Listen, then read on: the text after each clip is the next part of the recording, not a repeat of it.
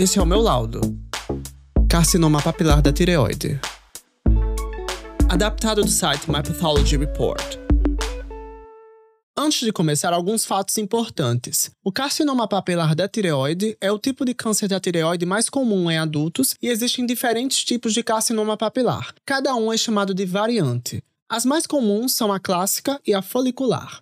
A tireoide é uma glândula em forma de U que fica localizada na frente do pescoço. Ela é normalmente dividida em duas partes, um lobo direito e um esquerdo, conectados no meio por uma porção chamada istmo. Algumas pessoas têm até um lobo menor em cima do istmo, e este é chamado de lobo piramidal. A tireoide produz hormônios tireoidianos. A maioria das células dessa glândula são as células foliculares, que se conectam umas às outras para formar folículos, e dentro deles os hormônios ficam armazenados no material chamado coloide. O carcinoma papilar, ou também chamado papilífero da tireoide, é um tipo de câncer que na tireoide. Esses tumores são chamados de papilares porque formam estruturas finas que são como papilas ou dedos. O patologista faz esse diagnóstico quando vê um padrão no formato do núcleo das células, que é onde fica o DNA, o material genético. Em células foliculares saudáveis, o núcleo é visto bem escuro, mas em células sugestivas de carcinoma papilar, as células ficam maiores e o núcleo esbranquiçado, como se o DNA tivesse sido descorado. Existem algumas variantes do carcinoma papilar. A variante clássica é a que o tumor forma esses aglomerados de células que parecem uns dedos ou papilas, que geralmente podem se espalhar para linfonodos. A variante folicular forma pequenos grupos circulares que parecem folículos normais. Essa variante, dentre todas as outras, é a que mais forma cápsulas e por isso tem menos chance chances de se espalhar para fora da tireoide.